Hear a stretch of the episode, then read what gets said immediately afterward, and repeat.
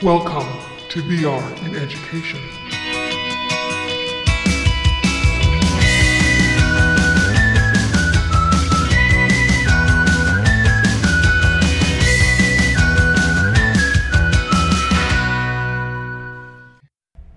Hello, everyone.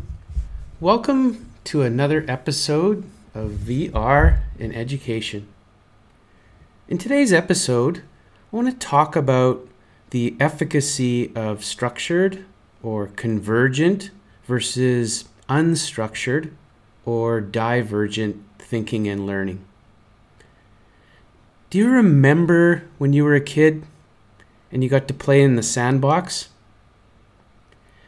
Sandboxes are comparatively, because we were little, large, open ended, and often very unstructured play spaces.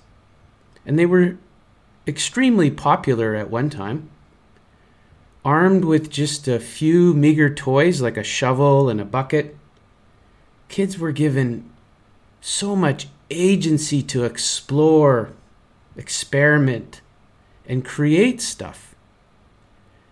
A good imagination and tenacity to take risks were the engines that fueled our sandbox play. Alas, it's rare to see sandbox play these days in many communities and neighborhood spaces. In fact, if we even look at playgrounds themselves, they've changed and evolved to be much more structured areas. When children enter modern day playgrounds, almost everything is decided for them, and their play is very linear up the slide, down the slide, push the swing, back and forth. There's been this trivialization of playground design, mostly marked by an overabundance of plastic stuff repetitive structures like swings and slides and other climbing equipment. This situation has resulted in little room for students to make any creative decisions in playgrounds. It is sad. We should be differentiating play within these spaces, not standardizing it with structured apparatus. However, there's good news to this story. The sandbox, I believe anyway, is making a comeback in many schools. Education and learning has thankfully taken the opposite direction compared to playground design, evolution, and development. Thanks to more progressive curriculums like the International Baccalaureate Program, which emphasize inquiry and big conceptual thinking, we are teaching students how to be more imaginative, adaptable, creative, and arguably more innovative. In our rapidly changing world, it is vital that we allow students to be unstructured, divergent thinkers who spend way more time developing skills and thinking routines that will arm them to be effective communicators and to solve real world problems. Convergent thinking, with its heavy emphasis on memorization, should be less emphasized in schools. So, one way to enhance and promote divergent thinking is to give students more opportunity to tackle open ended tasks. In other words, we should be throwing them in the proverbial sandbox. So, what does this mean for virtual reality in education? Well, as the list of VR applications for education and learning continue to grow almost exponentially, it'll be important for VR content developers to consider including a sandbox mode to their learning applications. I'm already seeing many examples of this. Here's a list of a few virtual reality applications that already have sandbox or free play mode to allow students to explore, discover, and then, of course, think divergently. Number one, Gadgeteer. This puzzle like VR application allows users to play with a variety of pieces like pipes and marbles and blocks and springs.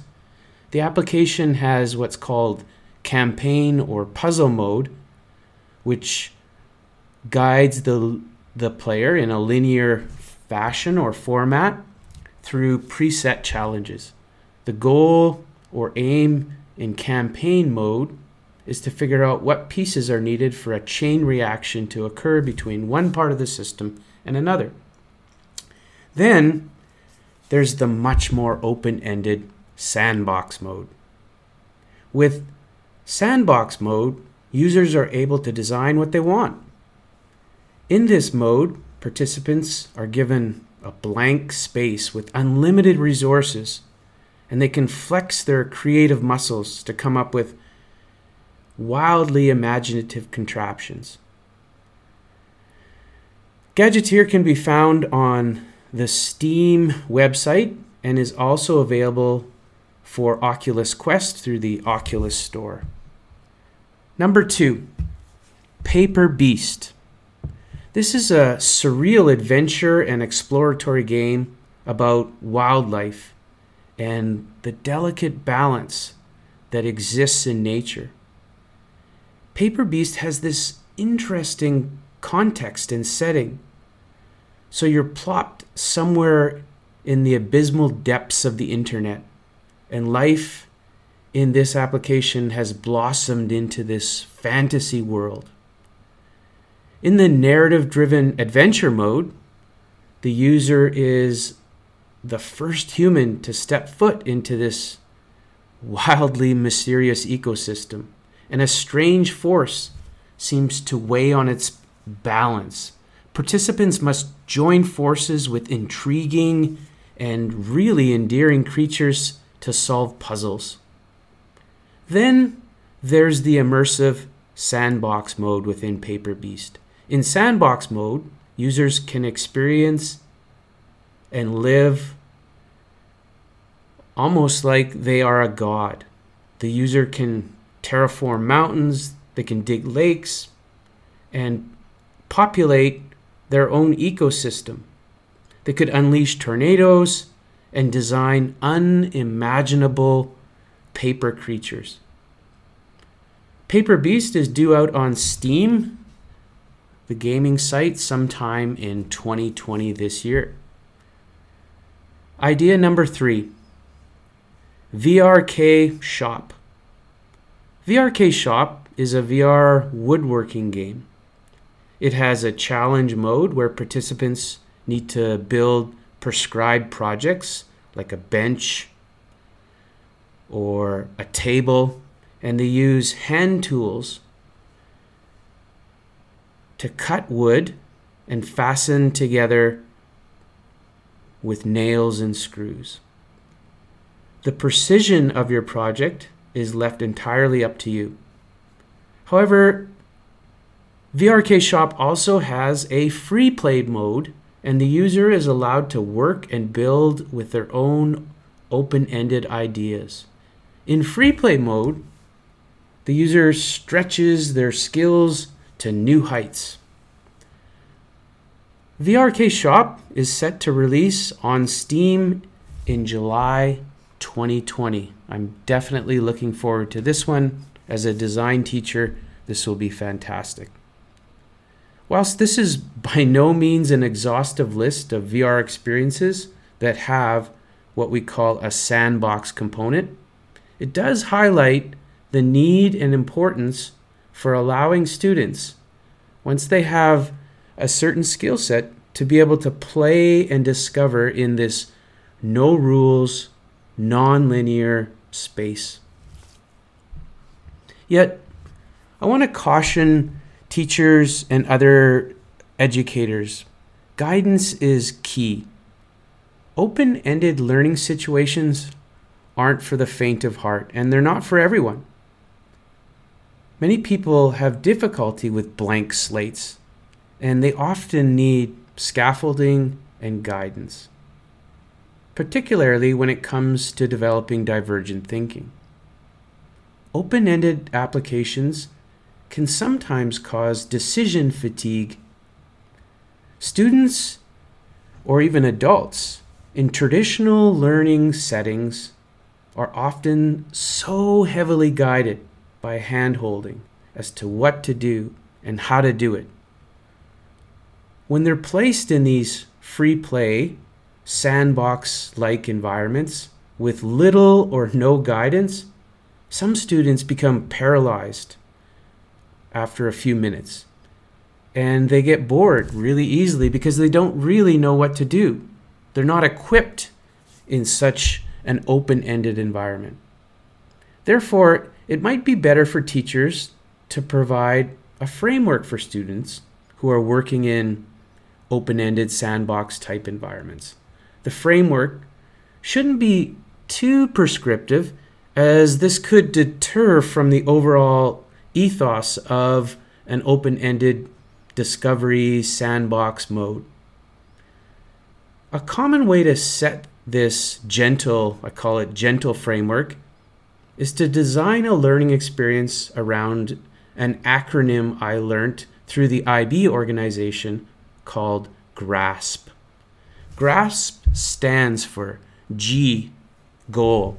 So students could be given a inquiry-based conceptual goal, like how can systems thinking enable you to develop a environmentally friendly structure.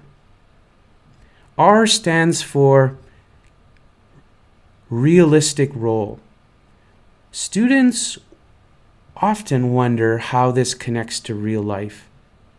And if we give them a specific real life role within a sandbox environment, they may understand more and connect more with what they're doing. A stands for audience. When asking students to enter a sandbox environment, having a audience that they're creating or playing towards or for can help them and give them more structure. S stands for the situation or the context. Having a backstory or a tiny narrative can often help uncripple some students who look at a sandbox environment and are scratching their heads as to what to do. And P stands for product or performance.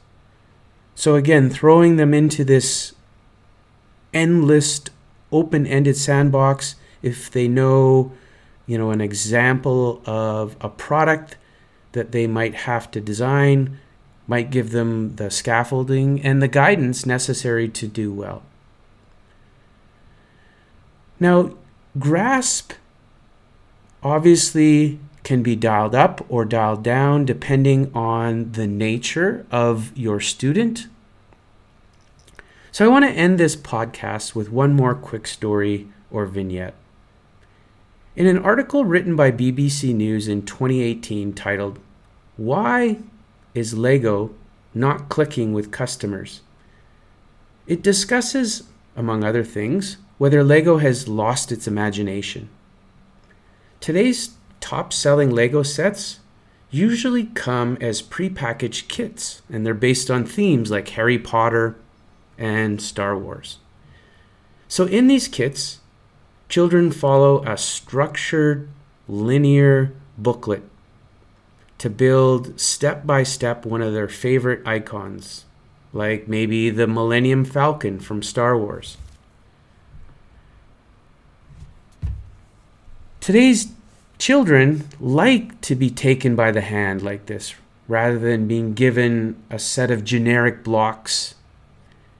And the theme sets have been a huge driver of success for Lego, says one critic in the article.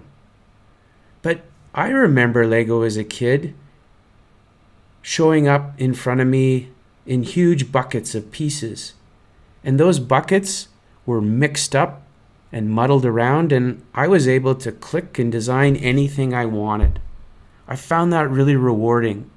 I often would struggle, but once I got over that uncomfortability of struggling about what to make and how to make it, I felt this deep sort of pleasure and satisfaction when I was done because it was my own idea and creation. So, my hope as we push in schools towards more learning activities that emphasize discovery and imagination and ultimately divergent thinking, that more and more people see the need for this sandbox like play, whether that's in VR or virtual reality or anywhere else that children congregate to learn and think. So, thank you for listening to this episode, and I look forward to connecting with you more on Twitter or LinkedIn. Have a wonderful day.